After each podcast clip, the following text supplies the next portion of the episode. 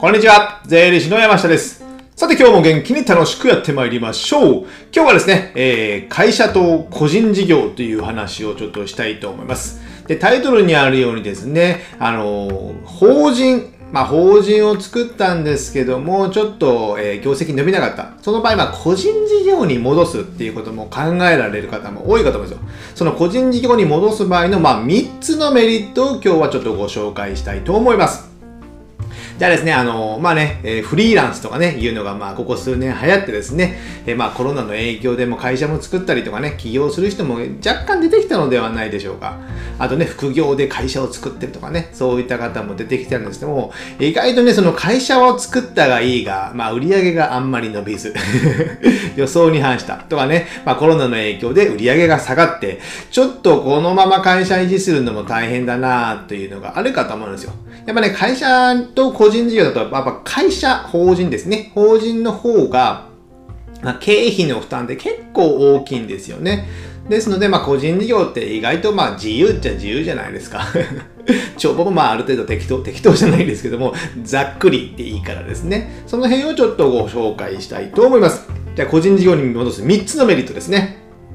まず3つ紹介するんですけども、え1つ目が社会保険、社会保険の負担が減る。これ大きいですね。で、2つ目が、えー、消費税の免税事業者。これね、小さい会社は消費税払わなくていいいいという法律があるんですけども、その免税事業者が最大2年間受けれるってこと。これが2つ目。で、3つ目が、えー、まあ会社のまあコストですね、経費が下がるということを解説していきます。じゃあ1つ目ですね。1つ目がですね、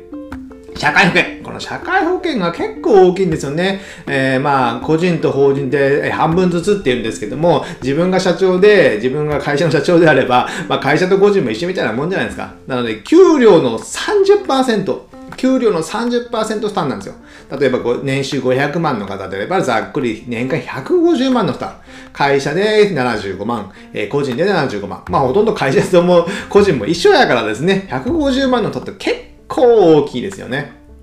でもこれを国民年金とかに、まあ、えー、個人事業になればなるので、えー、国民年金と、あ、国民年金と国民健康保険ですね。この2つになるので、まあ、最大で言ってもこれだと100万ちょっとぐらいにしかなんですよ。えー、健康保険が、まあこれね、え家族構成、ね、家族がね、10人家族とかだったらちょっと大変なことになりますけども、まあ、80万、90万ぐらいですね、最大で。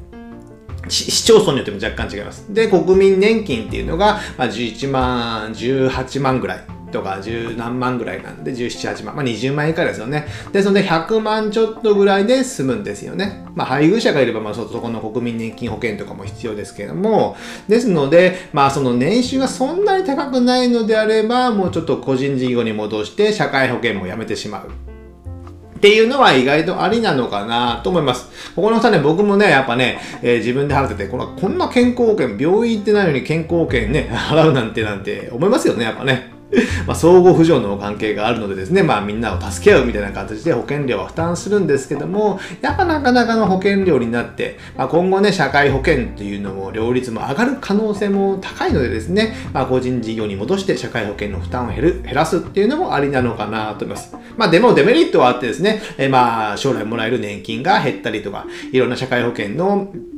傷病手当とかいろんなね、えメリットもあるので、これ一概に絶対メリットというわけじゃないんですけども、まあ今の経費負担っていうのは減るっていうのがありますよね。で続いて、えー、二つ目。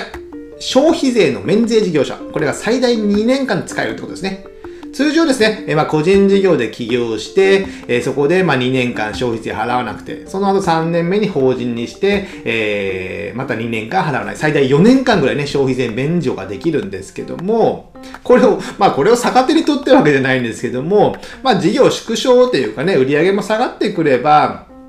やっぱね、その消費税の負担って結構大きいんですよね。大きい。まあそれをね、お客さんから預かってるものなので払わなきゃいけないのは払わなきゃいけないんですけども、まあそれをうまく、まあ、利用してですね、またね、法人から個人事業になるということはまだ人格が変わるんですね。法人という人格と個人という人格が変わるので、じゃあ会社で5年やってましたと。ただ、個人事業に戻すとですね、個人事業でさらにスタートリスタート、再スタートになりますので、その2年前の売り上げって個人事業だとほとんどないと思うんですよね。1000万以下だと思うので、その場合、個人事業に戻した時点で、まあ、最大2年間は、えー、あの消費税が免除されるっていう期間もあるので、これがね、えー、まあ、ちょっとね、納税が少なくなるだけで、まあ、経費の負担も減りますので、そうすると、まあ、まあ、個人事業としてもゆっくり生きていける。なんとか生活できるかと思いますので、こういったのも利用するっていうのはいいかなと思います。ただね、あの、2023年10月1日からですね、消費税がね、ガラリと変わりまして、あの、インボイス制度。まあ、聞かれた方はあんまりいないと思うんですけども、まあ、僕らの業界でしかわからない。あそうですよね。ですので、インボイス制度といってですね、まあ消費税もらった会社は絶対納めなきゃいけないですよって当たり前の話なんですけども、この小規模事業者の特例みたいなのがなくなっていくので、ちょっとね、えー、そこ最大2年間っていうのはね、今後はなくなっていきますけども、今のうちであれば最大2年間活用できるのもありますので、まあそこら辺を考えてみてもいいのかなと思います。では続いて3つ目、最後ですね。コストが下がる。やっぱ法人と個人だと、やっぱコストっていうのは結構大きいんですよ。一番大きいのが、あの、会社経営をしてて、えー、利益が赤字です。赤字であっても、まあ、約ね、年間7万円っていうね、これ場所代、諸場代が必要なんですよ。これ7万円何ですかって言うとね、えー、都道府県、全国にある都道府県や市町村にですね、まあ、どっかに会社という住所を置いてるじゃないですか。その場所代として都道府県と市町村に、まあ、2箇所払うんですけども、それがね、最大7万、最大じゃないね、7万、最低7万円ぐらいが必要なんですよ。ですので、会社で、まあ、300万円赤字でした。であっても、えー、法人税とかいう税金自体は発生はしたいんですけども、その場所代7万円が絶対かかる。7万円って言ったらね、えー、このアプローチ買えますよ。2台ぐらい買えるかな ?2 台も買えないかな？まあちっちゃいね、要 iPhone の安いやつぐらいだったら買えるかもしれないですよね。ですので、まあ、このコストっていうのが結構大きいな。これは、まあ、これね、均等割ってね、法人税の均等割っていう、まあ、場所代。僕はいつも場所代って言うんですけど、それがかかる。ので、それが個人事業に戻すことによって、その7万円というのは一切かからないってことですね。で、あとね、よくあるのが、あの、えー、税理士報酬。顧問税理士の報酬。これもね、やっぱ、僕らも、僕も税理士で仕事やってますけど、法人の、えー、顧問と個人の顧問だとね、やっぱね、法人の方が若干手間がかかるんですよ。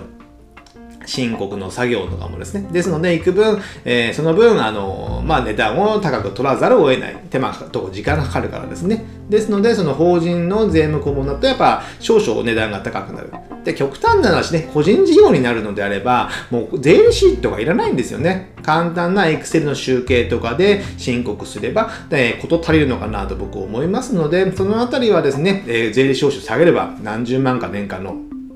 コストっていうのが下がりますし、もう申告だけ、確定申告だけお願いっていうのであればね、まあその分も年間報酬が下がると思いますので、その分の経費が下がるってことですね。あとね、その他会費とかね、えー、いや、あの、商工会議所の会費もね、法人と個人事業で違ったりして、いろんな会の会費とか、僕もね、税理士、個人の税理士事務所から税理士法人という変えたらですね、いろんな手数料がかかりましたね。だから保険も変わったりとかね、いろいろ会費とかが変わったので、まあ、その辺の負担が下がるのかなと思います。でね、えー、ここまで3つ、えー、メリット、社会保険と消費税と、まあ、経費のコストが下がると説明したんですけども、やっぱね、えー、法人に、あ、個人事業に戻すということで、デメリットも少々あってですね、まあ、考えられるのだと、あの、会社でなんか免許、許認可とかね、免許を取ってるのであれば、また個人事業に戻す、今度個人事業に戻すのであれば、個人事業でまた取り直さなきゃいけない。な古物商とかいろいろありますよね。なんかの売買してる時ですね。そういったのを取り直さなきゃいけない手間と、まあ、コストもかかるので、そのあたりは十分ご注意ください。まあ、建設業とかだと特にね、大変だと思うので、そこら辺は十分注意すると。あとね、会社を閉じる手間っていうのも若干かかりますけども、まあちゃんとね、法務局に行ってなんかいろいろ開催や生産の手続きするのはなかなかね、そのコストもかかるので、結構皆さんほったらかしです。休業届だけ出してほったらかし。もうほとんど次に再開するってことは意外に少ないかなと思いますので、この辺ほったらかしているっていうことが多いですよね。で、あと対外的にどうなのかって思うんですけども、まあ、まあ、それは別にいいんじゃないかなと。この人が株式会社が個人事業主になったろうが、まず仕事依頼してるのは人は変わんなかればですね、えそんなに問題ないと思いますので、えー、いいのかなと僕は思っております。まあ目安としてはね、まあ売上がね、えー、年間で1000万以下ぐらいになってきたとかね、えー、役員報酬も年間に300万ぐらいしか取れてないのであれば、まあここを管理する、うん、まあ経営するコストとか社会保険、消費税などを考えると、やっぱもうね、個人事業ですっきりした方が僕はいいのかなと思ってます。ただね、ここまで話してね、僕はおすすめやっぱ法人ですよ。法人できちんと会社を経営していく。まあ、経営していくわけじゃないんですけど、社会保険とか、まあ、お金のコストもありますけども、まあ、株式会社という器がね、やっぱね、好きなんですよ。やっぱね、ちゃんと個人事業ってなんか自分の財布と会社の財布別じゃないので、もうぐちゃぐちゃじゃないですか。儲かってるか儲かってないかよくわかんないと。でも、会社とちゃんと個人の財布は、え、給与という形でもらって、そこで個人で消費する。で、会社は会社の経費をきちんと分ける。このね、綺麗に分けてるのっていうのがね、やっぱね、え、理想の経営だと僕は思っておりますので、ちょっとごちゃごちゃするのはね、あんまりよく、よろしくないのかなと思いますので、僕は法人経営をお勧めしております。